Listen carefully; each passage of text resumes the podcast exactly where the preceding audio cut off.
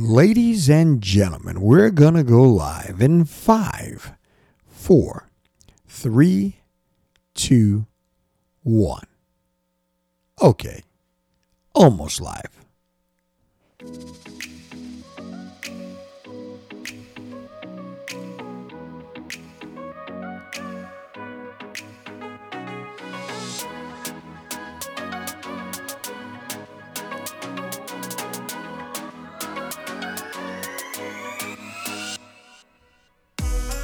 Welcome, ladies and gentlemen. I'm LBJ. You're there and I'm here, and you're listening to the Heartfelt Truth.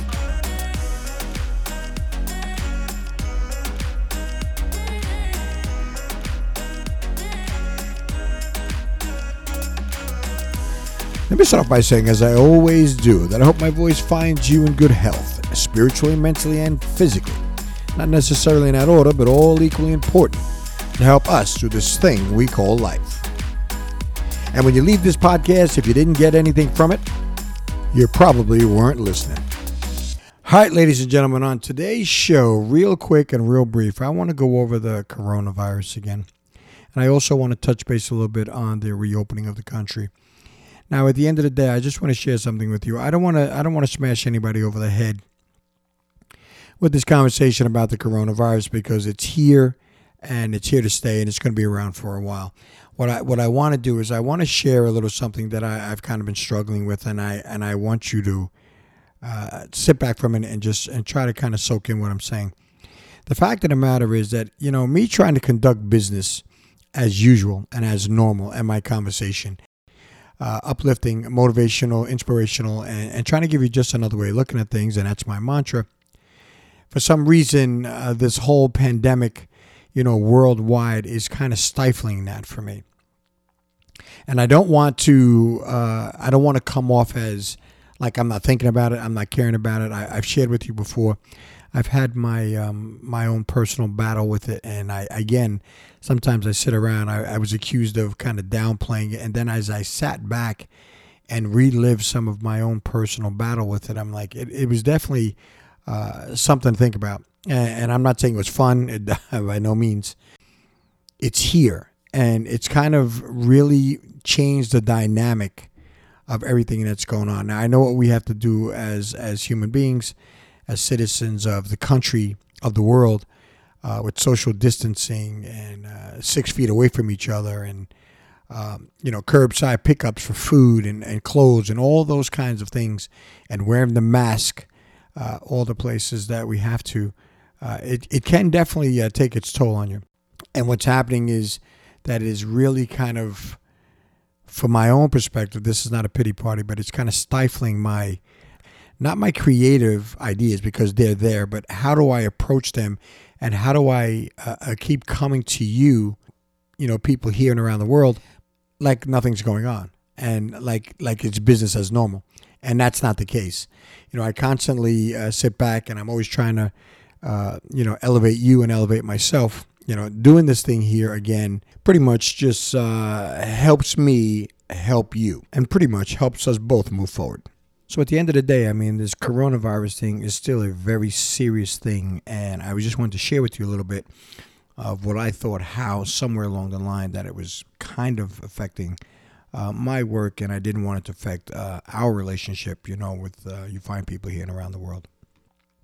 But along those lines, what I also want to share with you today on this show is, you know, there's a funny thing that I constantly talk about is motivation, uh, following your dreams, your passion, and and your goals and everything, and and that's all fine and dandy.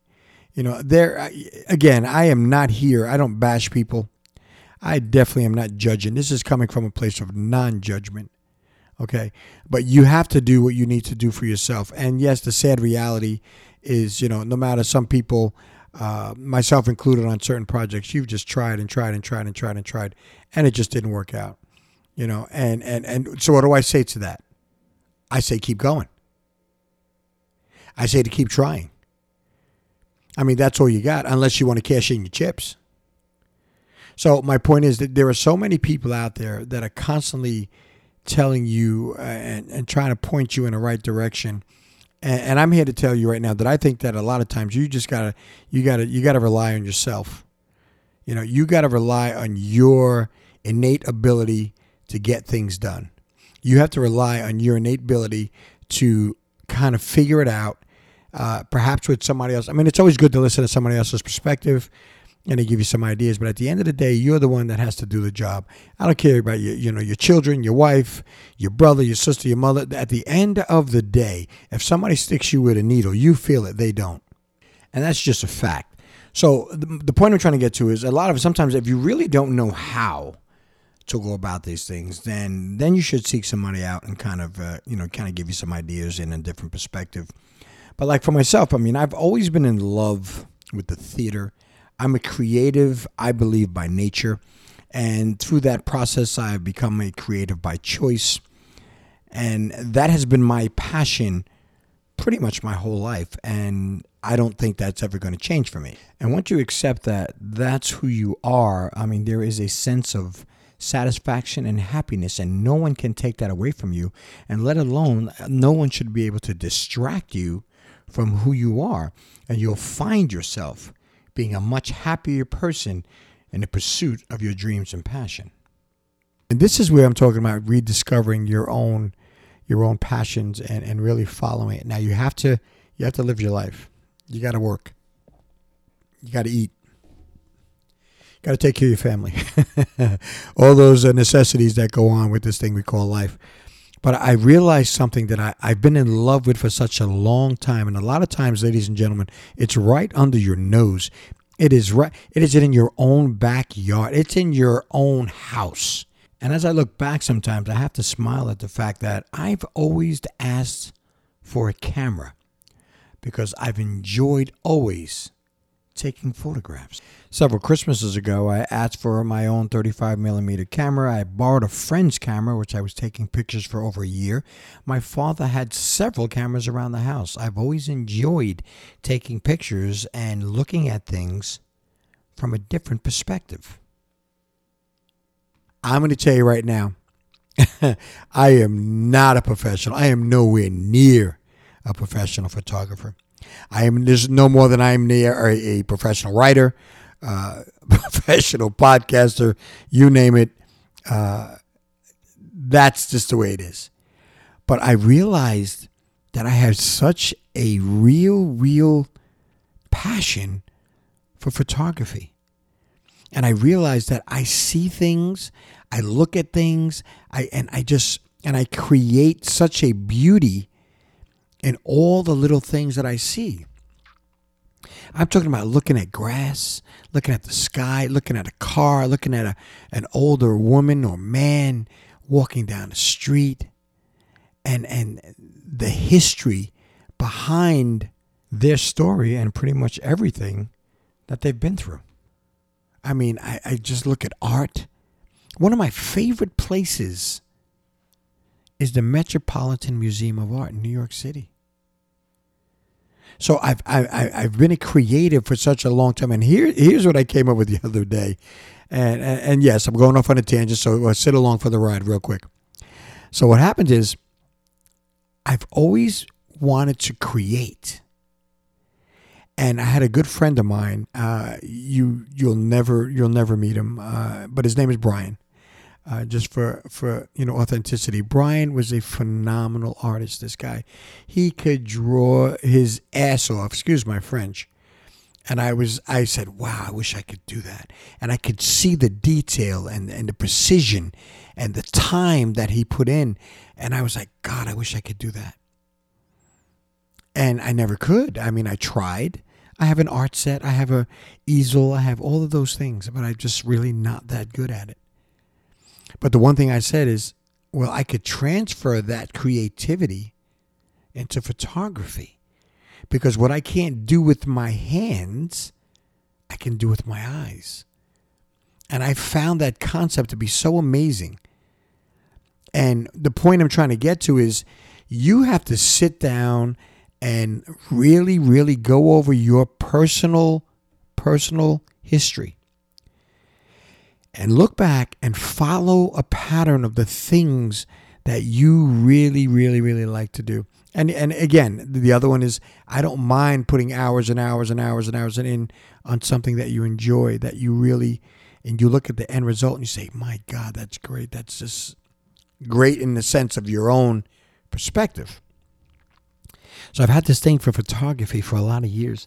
And then, you know, couple that with the fact that I mean, you want people to see it. You want to people make you want make you want to make people feel something. So I've had that for years. So I'm I'm I'm wearing the title now of being a creative. And within that creative title, there is, you know, being uplifting, positive, uh, motivational, and inspirational, and then just creating. And it's just it's an amazing thing. It's it's almost like a revelation. And once you react to it, it's uh, it's pretty amazing. I mean, I realize, I mean, I've had cameras around me pretty much my whole life. But the point I'm trying to get to is that find that thing that really, really just moves you and go after it. Now, you don't uh, listen. Let's let's let's be realistic. I, I I hear people say it all the time. Yeah, quit your job and go after your passion. Well, that's that's fine and dandy, but um, in my in my opinion, uh, what what are you going to do about next month's rent? uh, where you where you going to live. Now, there's romantic stories about going from couch to couch, house to house, and, and until you make it, and that's fantastic. There's a thousand people that didn't make it. So my point I'm trying to get to is you have to work with what you have until you get to where you're going. All right. So you have to make time. And that's one of my problems. My problem is that I have to learn how to schedule that is my issue is scheduling time to put stuff together.